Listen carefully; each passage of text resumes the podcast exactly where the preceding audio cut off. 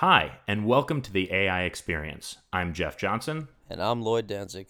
And in this podcast, we explore the topics and trends that are shaping the creation and dispersion of artificial intelligence around the world.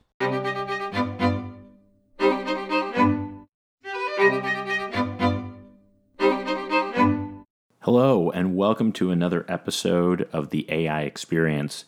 Today, Lloyd and I talk about optimization a topic that is very fond to Lloyd, as you'll find out, and one that interestingly applies not just to AI, but also potentially to our own minds.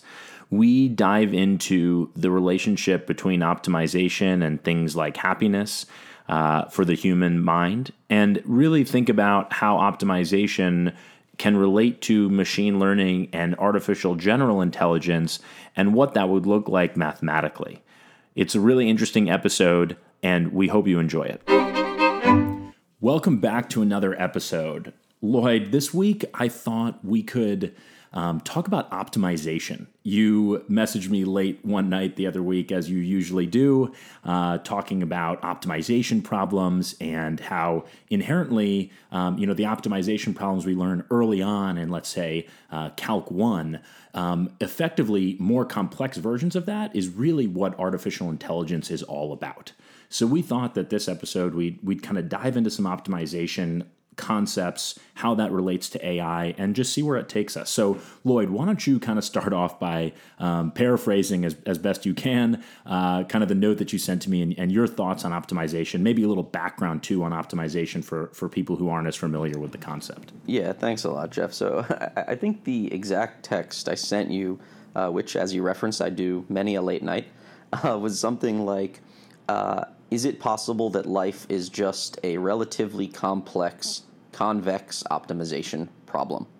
And that is a bunch of jargon and uh, maybe a weird thing to send at uh, at 2 a.m. But but to step back, I think uh, an interesting discussion to have, regardless of, of, of, our mission here, is what is an optimization problem uh, and why are they so important? Why are they so relevant uh, to sort of the underpinnings uh, of the field of artificial intelligence? Because I would argue that AI, really very specifically, it's, it's not predictive analytics on steroids, uh, as as I say sometimes myself, but it's really optimization uh, on steroids. And I think understanding what optimization is uh, and, and, thinking about life as a potential optimization problem is an interesting way to better understand what AI does.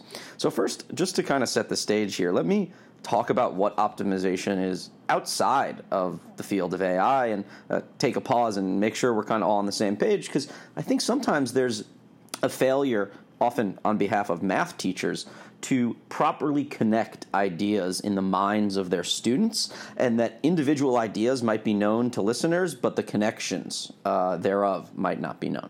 So, you know, an optimization problem is generally one that, that has two qualities. Uh, the first quality is that there is a definable, mathematically definable goal being sought. For example, maximize profits, minimize error rate, maximize top speed. Uh, and that second, that the pursuit of that goal, usually a maximization or a minimization, uh, is subject to mathematically definable constraints. So, maximize profits, but your cost of goods sold cannot exceed this. Maximize miles per gallon, but the weight of the car has to be at least that. Uh, and that's how optimization problems work, and we've been doing optimization problems using rules based systems and analytical frameworks for many decades, uh, totally you know independent of uh, the pursuit and development of artificial intelligence.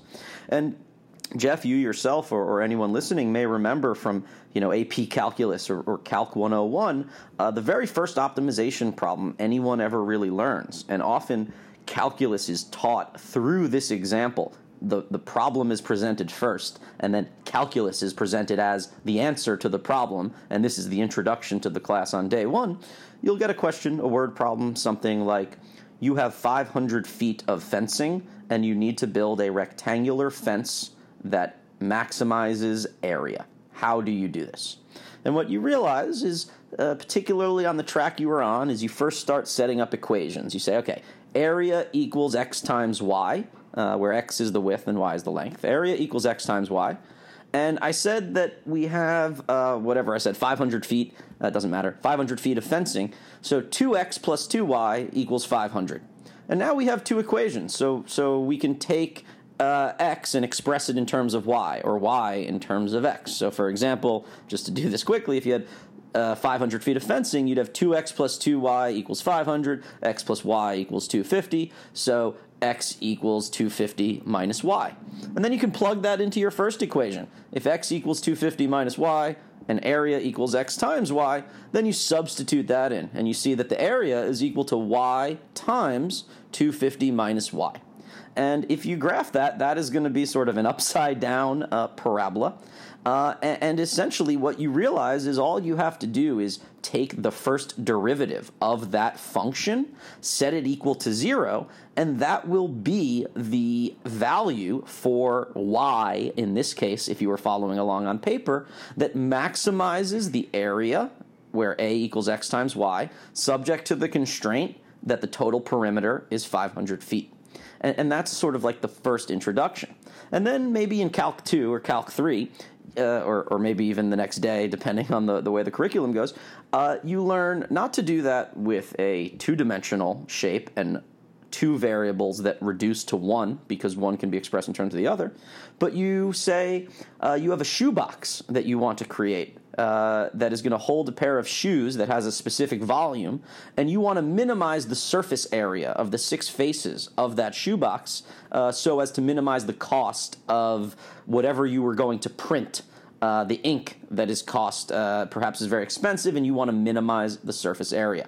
Um, and what you realize there is now you have sort of these three faces. You have uh, your volume constraint, x times y times z equals blank, equals volume, and then you want to minimize your, your surface areas, and you can't get that to an equation in terms of one variable, so now you need multivariable calculus.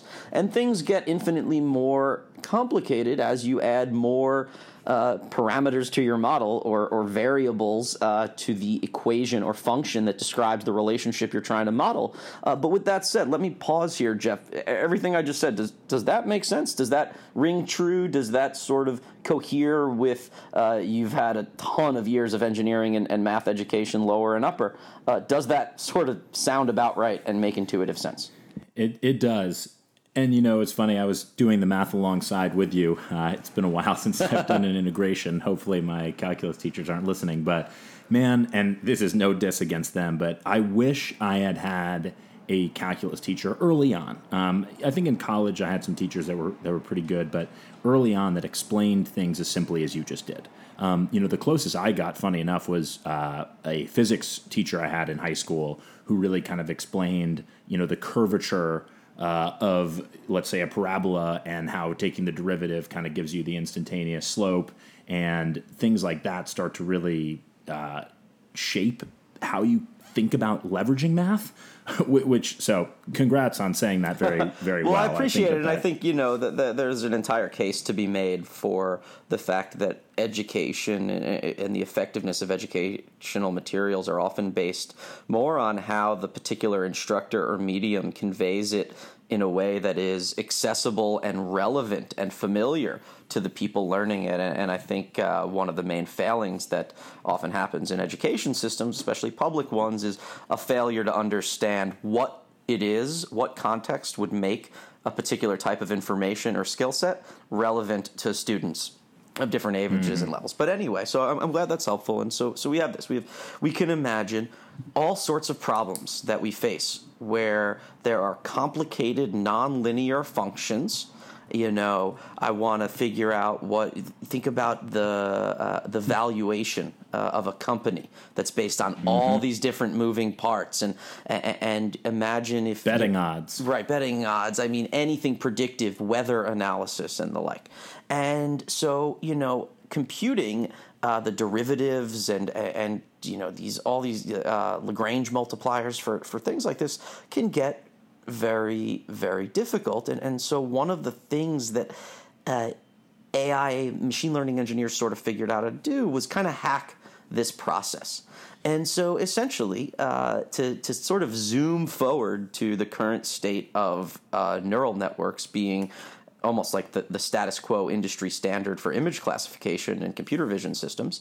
What a neural network does, forgetting for a second about the architecture and way that this is handled mechanically, is let's say you are trying to build an AI system that will classify handwritten digits. Uh, and, and, and, characters. Uh, there's a, a, a, a, database called the MNIST uh, database that has all uh, thousands or hundreds of thousands of labeled images of hand human handwritten characters A through Z, 0 through 9, converted into 784 pixel, which I believe is like 28 by 28 pixel uh, grayscale images. And that is used by people to, to train image classification engines. And what you do is you create something, something called a loss function. And your loss function, if you remember back from statistics, is uh, an example of a loss function would be the mean squared error. If you recall from basic linear regression, what you do is you have all of these points on the xy plane and you seek to draw a line that minimizes the mean squared error or the root mean squared error, which in that case is a measure of the distance between the trend line that you are fitting and each of the individual data points. And this in, is the R squared value, the, correct? Uh, so the R squared value measures how good of a job it does at that. Yes. Got the it. step in yeah. between, the, the thing that you do is the, the a linear regression is just an optimization where your goal is to minimize the mean squared error subject to the constraints that are relevant to your particular linear regression. And so mean squared error is just one example of a loss function. And if you are trying to, for example, say, how can I predict the miles per gallon that a car gets as a function of its weight, and those you have one dependent and one independent variable, it makes sense that the only thing you can possibly minimize is the aggregated error of essentially predicted values versus observed values. And that's what a linear regression is. When you have a more complicated thing like an image classification project, you need to make a parameterized mathematical representation of the world, as you do with all modeling, and you need to figure out how, how to mathematically represent the error involved in your image classification. And there are various ways to do this, and various functions used, and various sensitivity analyses that are performed to figure out which is the optimal loss function. But essentially, what a neural network does is it says, all right, I got a bunch of images. Here are ones that I know the answer to, what, I know that they should be classified as. I'm going to somehow quantify the rate at which this neural network incorrectly predicts or classifies numbers or mm. letters and seek to minimize that. Uh, again, oversimplification disclaimer galore here, but but generally speaking, that is what a neural network does, and that is a fancier version of what all AI engines do, which is figure out the the a way to mathematically define what it is that you want to avoid if you're trying to use a facial recognition system that is incorrect classifications. If you are trying to predict the weather, that is incorrect predictions. You want to mathematically represent that and then minimize that. So, what we've realized here is first starting with calculus and now with AI systems, um, this process uh, that has been termed gradient descent. Gradient simply means, you know, an inclined or declined plane, and descent means to sort of step down. And, what that refers to is, is this idea that AI functions by engaging in optimization by way of iterative descent down a gradient, where that gradient is the actual slope of the cost or loss function that is trying to be minimized. So, you still with me there, Geoff? Does, does that all make uh, general sense? Mm-hmm. Yeah. No, okay. it does. Cool. So, so to, to so so so to move on. So, so where does that kind of all fit into this whole picture? Well, first of all, um, you know, you can imagine there are a lot of challenges involved in finding uh, the minimal point in a very complicated landscape. And an example is imagine that you were dropped in the middle of a jungle by a helicopter, and this jungle has hills and valleys and lakes and streams and rivers and mountains, and you are tasked uh, for a huge potential reward at finding the lowest elevation, the lowest point in that whole sort of tropical jungle area. Well, you could look immediately around you and keep walking down until you can't walk down anymore. Every step you take, look ahead, look left, look right, look behind you. If any of those steps would be a step down, take that step, wait until you can't do that anymore, and you have found some sort of lowest elevation point. Now, what you want to decide is, and historically, that is kind of how we used calculus to find what are called local minima. And by hand, with very complicated functions, it's not too hard to find a local minima or maxima, but what can get hard is either verifying that you have found or finding a global minima mm. or maxima. And there are mm-hmm. various tasks for that. Rather than dropping one explorer in the jungle, you could drop 100 explorers in different parts of the jungle, wait till they all report back the lowest elevation, and then take the lowest one. You could make it so that each of them takes steps of different sizes when they're looking left, right, forward, and backward and taking one step. Maybe for one of those explorers, that's one foot, and for one, that's one yard, and for one, that's one mile.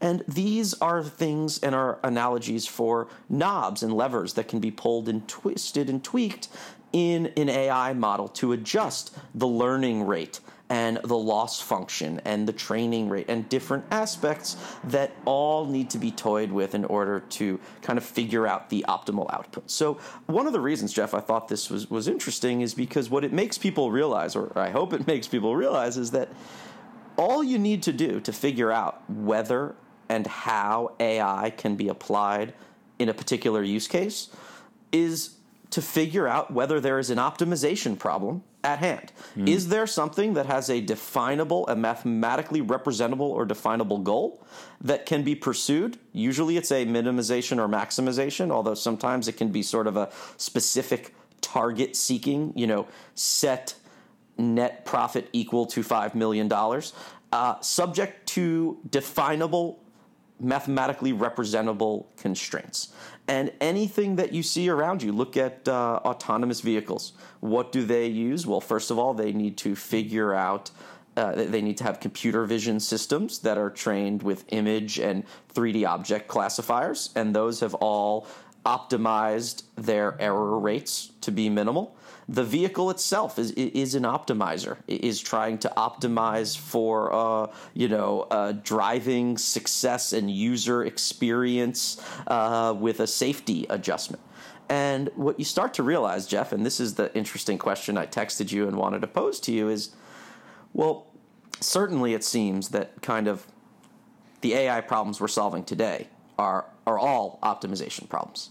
And one could envision that creating and artificial intelligence will just be one really, really complicated optimization problem.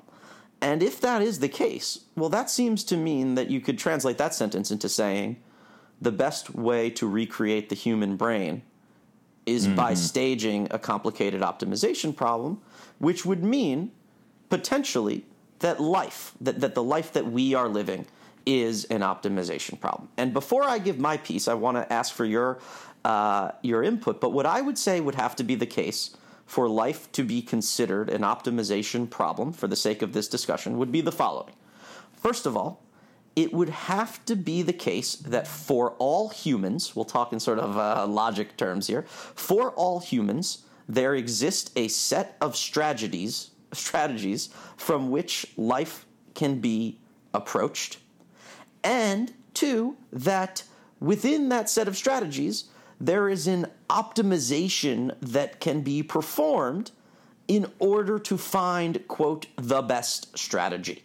And obviously, there's going to be a ton of other things that, that, that, that, come up here, but namely, the underpinnings will have to be that you would have to figure out a way to define life universally, A, in pursuit of a specific goal, and B, subject to universal constraints. And I have thought about this a decent amount the past few days, but I've been talking a lot, and I'm curious what, what thoughts you might have. Yeah, uh, well, I mean, there's a lot there to think about. I, I definitely, I do see your point.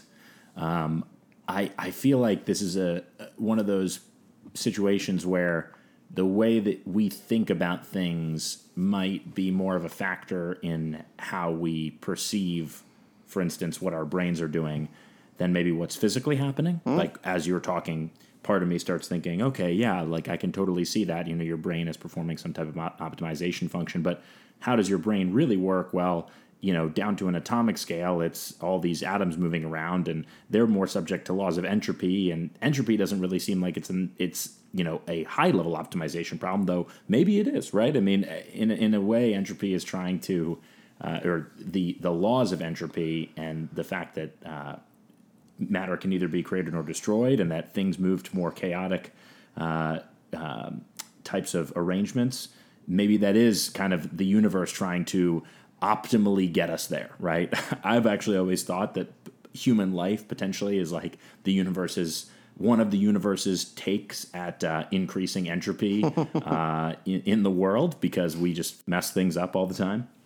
And, uh, uh, you know, I think at that high level, though, yeah, I mean, if you take your life, for instance, the optimization of your happiness is something that people think about all the time. I mean, how Lloyd, how many life hack articles have you seen over the last few years, especially? And to me, that's that's all about optimization. I mean, we're trying to optimize our days. We're trying to optimize our work days, our days off, uh, every minute in between. And it is interesting because clearly there's something there that tugs at something primal in us, right? Some instinct to constantly seek uh, a better way of doing things, which I think, in a way, is what evolution is. So I, I do think there's there's kind of that optimization angle. I think where where things get a little bit tricky for me, and my math is not.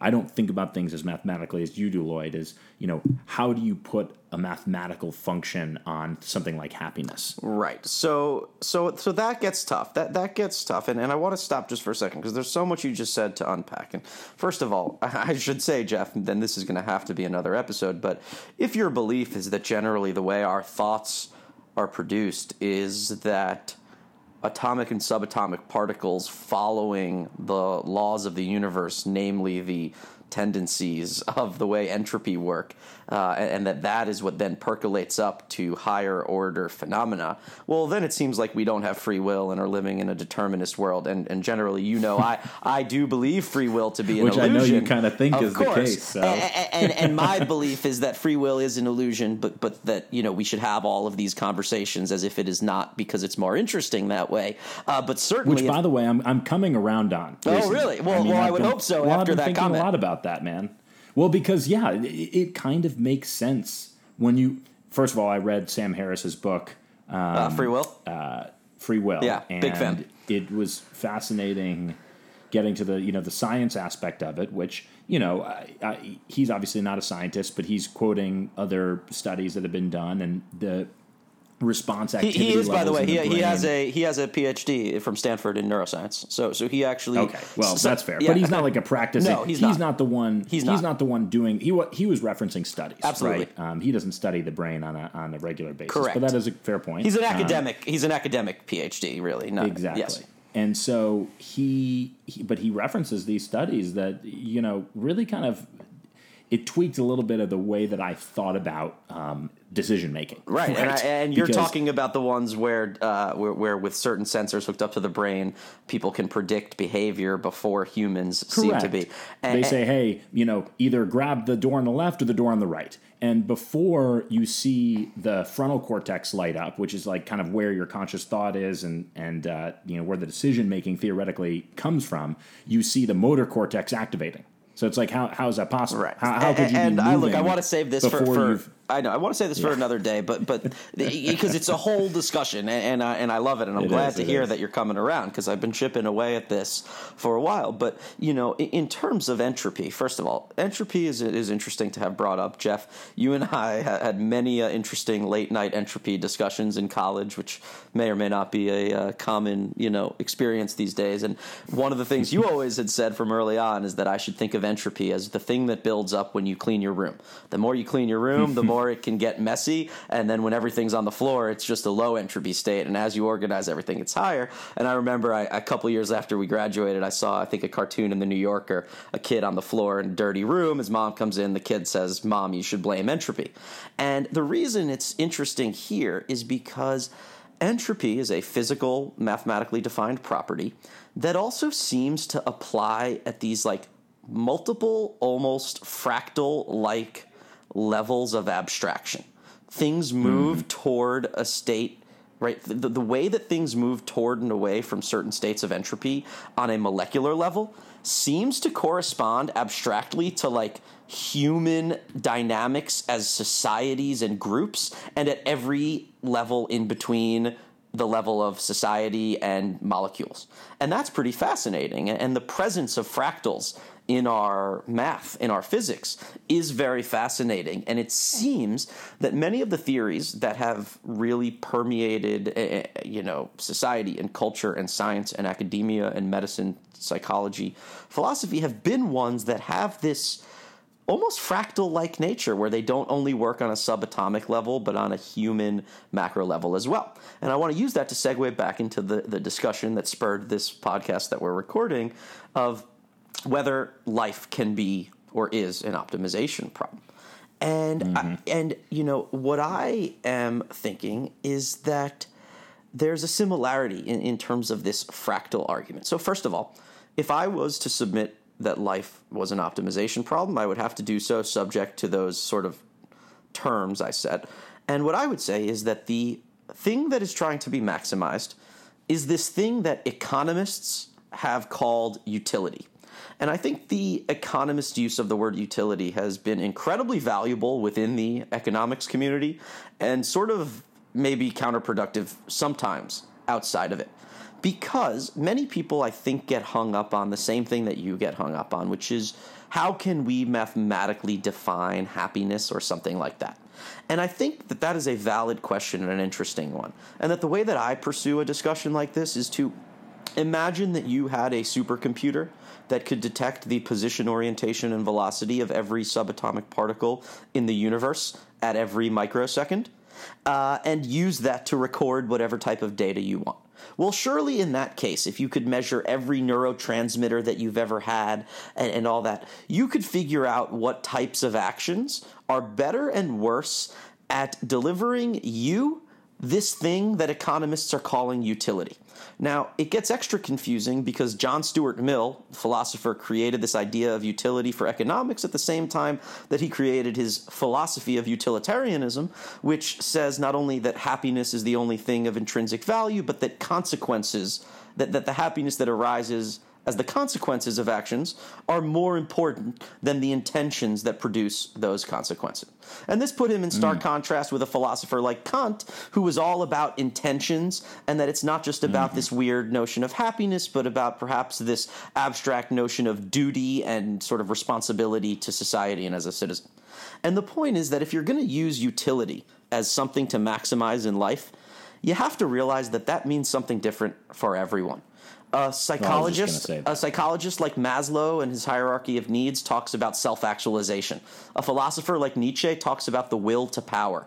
Everyone thinks about things differently, but very clearly there what I would say to someone who's protesting on this is I'd say, what's the next thing that you're looking forward to you forward to in your life? Why, why are you looking forward to that? Well, whatever that is, that's what we're trying to maximize. Good feeling, well being, human flourishing, it's not the point is not to get caught up in semantics. Certainly, we do not. What, if someone said, "I'm looking forward to not looking forward to anything"? Look, there are masochists. Is, is that valid? Sure, there are masochists yeah. that exist. That's the other thing. If pain is what you enjoy, if if what other people would consider suffering is what you enjoy, well, then it's not really suffering, is it? And those are just ambiguities in terms of the English language, not faults of the sort of model and argument that we are trying to make. So the point is yeah. imagine that this word utility simply means for everyone whatever the heck it is that they are seeking in their lives. And what I would say is on that note, not only if you want whatever it is that you're seeking, call it happiness, even happiness means something different for each person. There are two factors that I think need to mathematically that would need to be adjusted. One, people in economics and behavioral psychology have known about and thought about for a while and plugged into people's utility functions, which is called a smoothing factor.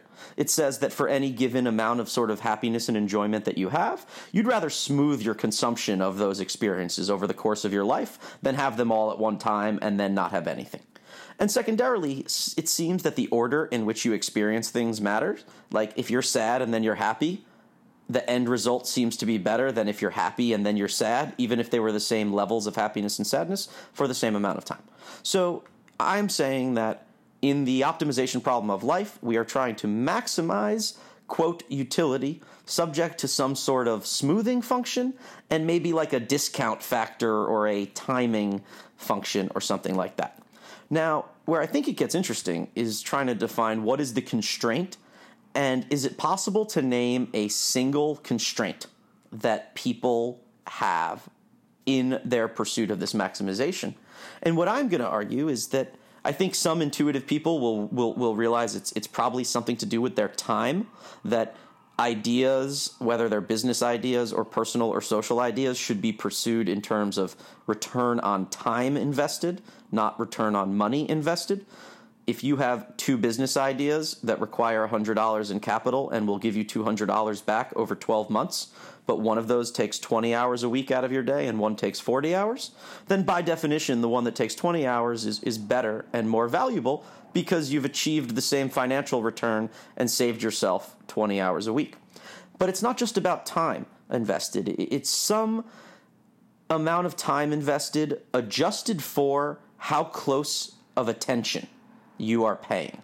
Because we all have in any given day sort of a, an amount of undivided attention that we could give, an amount of like 75% you know attention that we could give it and so on and so to me it seems and I, again i know i've been talking a lot because I, I, think about this maybe a weird amount uh, and i'll pause here and get your thoughts. It seems to me and i have more thoughts that i do want to go into that life can be thought of as an optimization problem where the goal is to maximize your sort of smoothed utility over expected utility over time subject to the constraint that you want to maximize how much of that expected utility you get, not just per minute of time invested, but per attention adjusted minute of time invested. And I'm curious how that kind of sits with you as a framework for thinking about things. uh, um, so there was something that kind of sat with me a little weird. Okay. I'm not saying it's not right, but I got to talk it out and think about it. So you said if you can do, uh, I can't remember the exact numbers used. Let's say 20 hours of work and you're going to get $200, or two hours of work and get $200, you're obviously going to pick the do two hours of work and get $200. What, and, I, what, I, what I, what I added into that though is I said if you have two business ideas and they both take a uh-huh. $100 investment and return $200, many people would look right. those as investments that both have 100% ROIs because they do in terms right. of dollars. And I'm saying that you need the time spent as a tiebreaker. Sure. Okay. So, right. Thank you for correcting me. So, the thing that that to me kind of run potentially runs a little counter to is you saying that you want to spread out the length of time that you're going to receive rewards over. Because theoretically you're going to fill that void with other things. And does that mean that you're you're now expecting more reward per period time?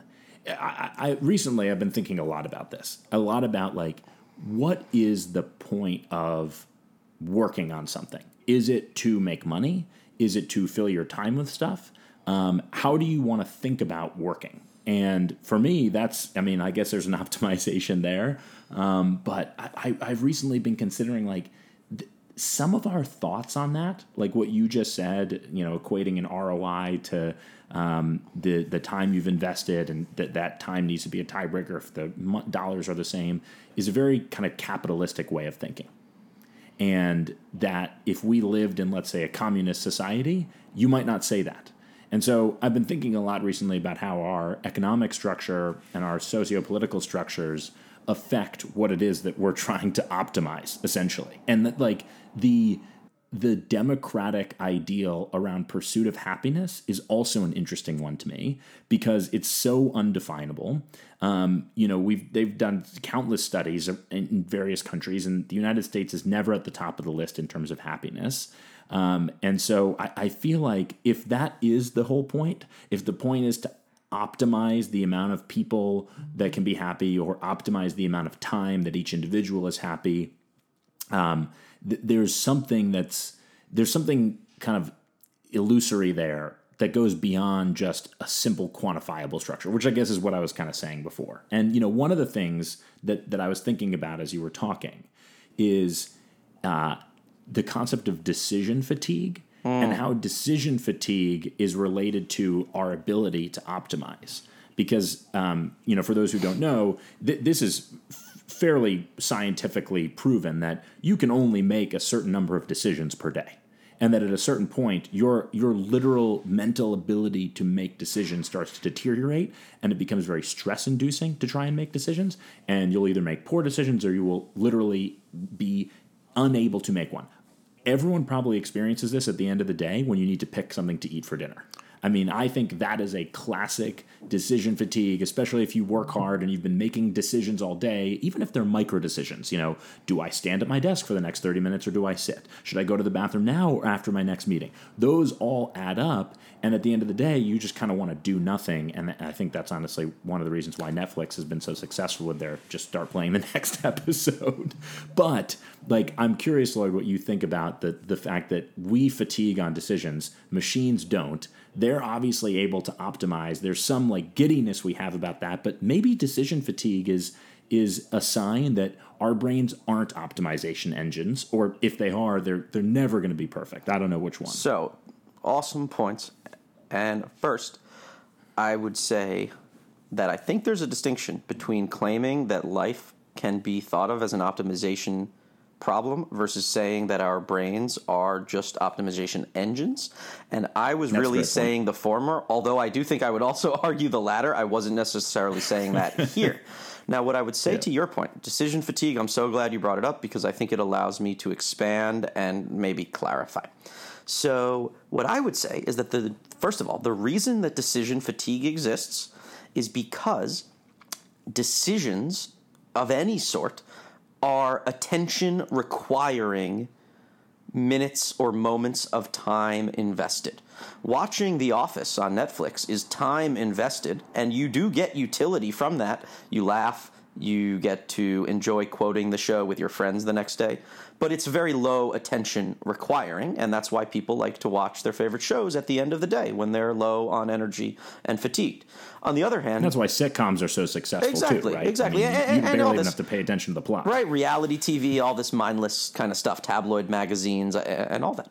And so, to me, it's that decisions often require attention. And the way that I would explain decision fatigue is as such. I would say that if you are deciding between two things, like dinner between at two restaurants, or job A versus job B, or uh, you know flight A versus flight B, I would say that if the marginal incremental utility that you can derive from your decision Presumably, if you're deciding between two flights, it's because you want to most optimally get to your destination, subject to a whole host of factors like price, how comfortable the seat is, whether it fits within your frequent flyer program, etc. So, what I would say is if the maximum incremental utility that you can gain from making the good decision over the bad decision, whatever it is that your increase is in utility, from making the right decision, if that amount is exceeded by the expected utility that you could derive from taking this, we'll call it attention adjusted time that would have otherwise mm. been spent to make the decision, to do anything else, then you should flip a coin and proceed because otherwise, as you would say, the decision fatigue is outweighing the positives that you could possibly accrue from getting the best decision. So it's funny because we're saying the same thing there. And that's why what I think people have to do is step back because you made the other point of, well, why am I going to run a business that gives me a return on investment and spend less time doing it if the things that I'm going to fill those extra hours with are not enjoyable? And first of all, I would urge everyone to. I, Bertrand Russell is just my favorite philosopher and overall smart person of all time, and, and he has some awesome papers from the late 19th century on uh, the, the the role of work and leisure in society. What I would say is this: if you are looking at a business, my whole point is you want to look at the expected utility that you derive from your attention adjusted time invested in that project. And that includes the satisfaction you get from working on something you're passionate about, or the dissatisfaction and dysphoria you get from working on something that you hate. And my feeling is that the issue of not being able to perfectly quantify things simply means that if we want to talk about this theoretically, we just have to take sort of a step back and almost put in like this placeholder or dummy variable where we admit that this value differs based on different people from day to day or something like that.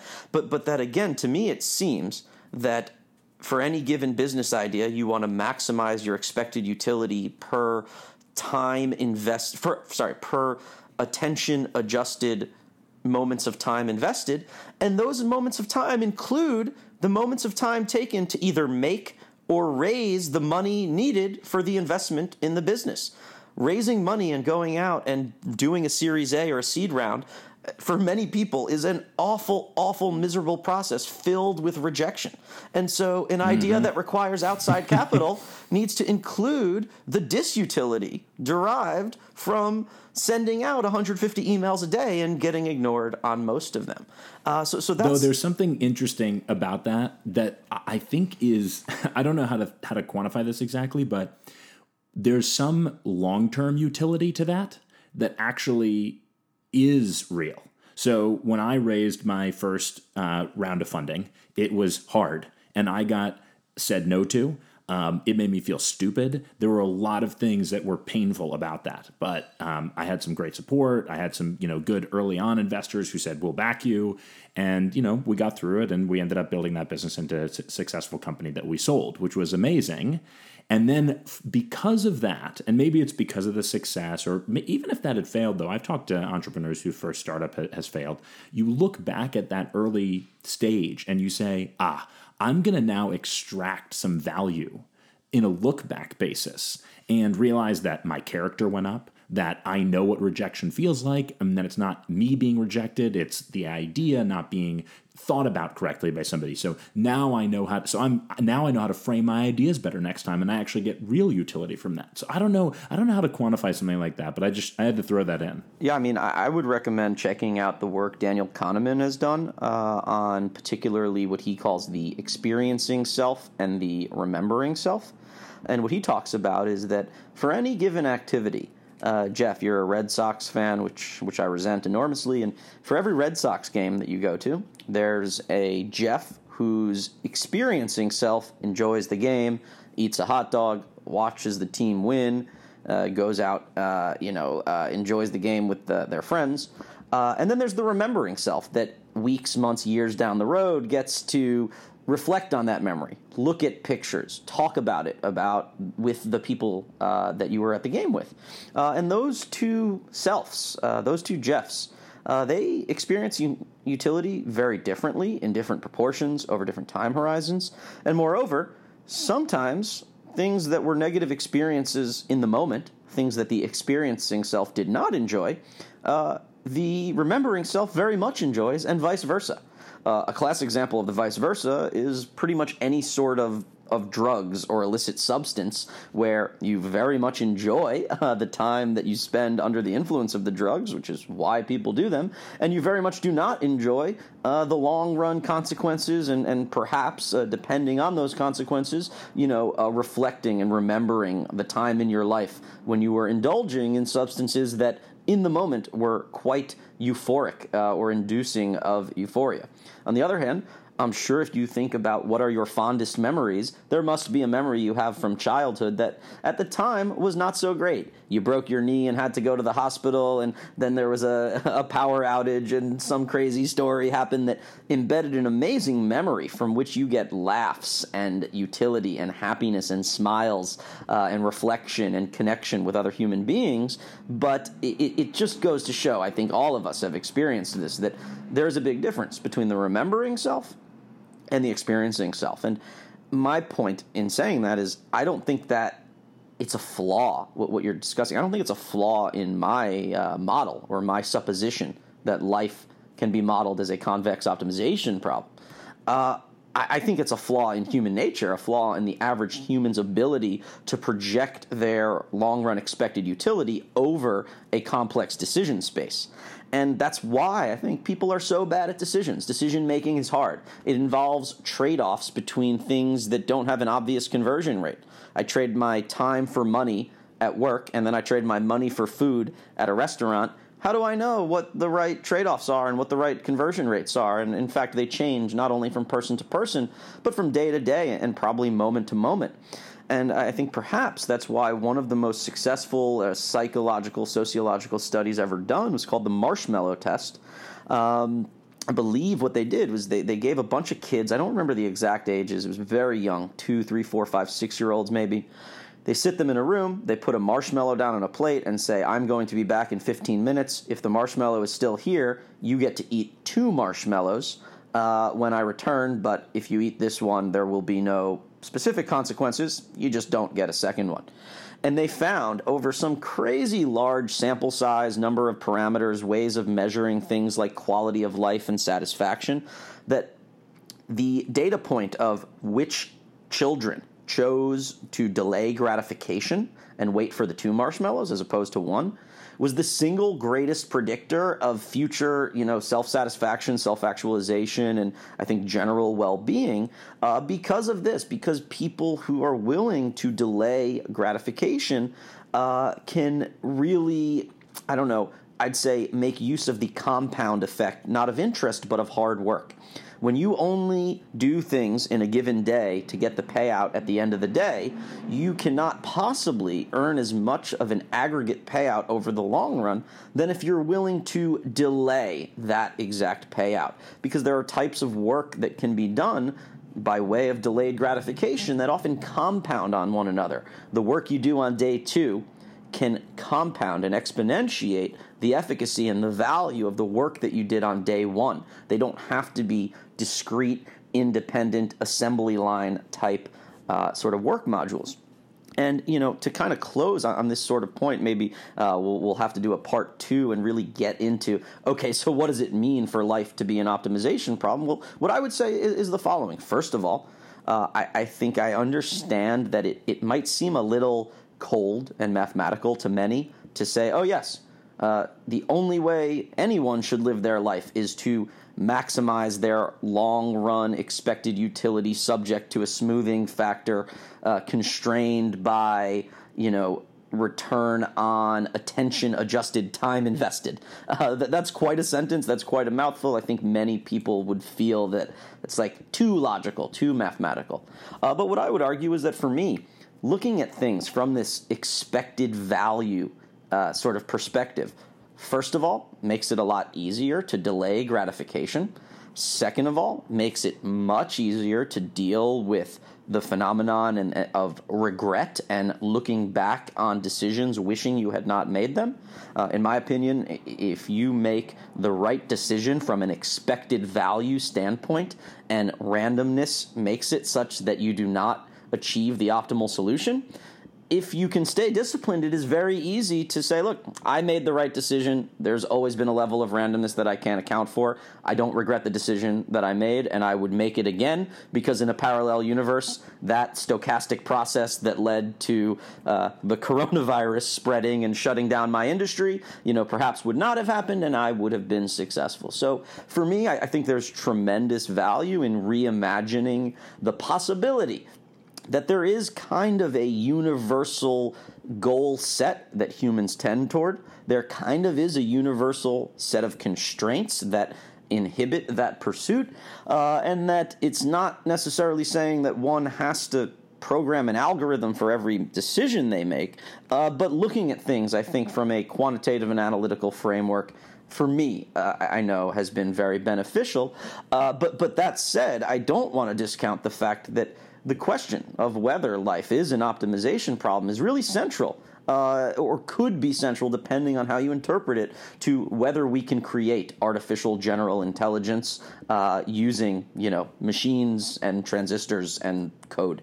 Uh, and so on that point you know I think we should definitely come back and uh, there's a number of things I'd love to discuss more uh, in terms of the implications and and other ways that uh, perhaps seeing things in this light can make uh, for a, a, better quality of living. Just to give a teaser and an example, I would say that if one believes that they have a finite amount of attention to invest in their time spent on, call it, uh, utility producing activities over the course of the day, to me, that is a great justification to not waste time and energy on silly, trivial fights and personal grudges and family drama and all the sorts of stuff and anxieties and neuroses that so many people can't help but, but get caught up on.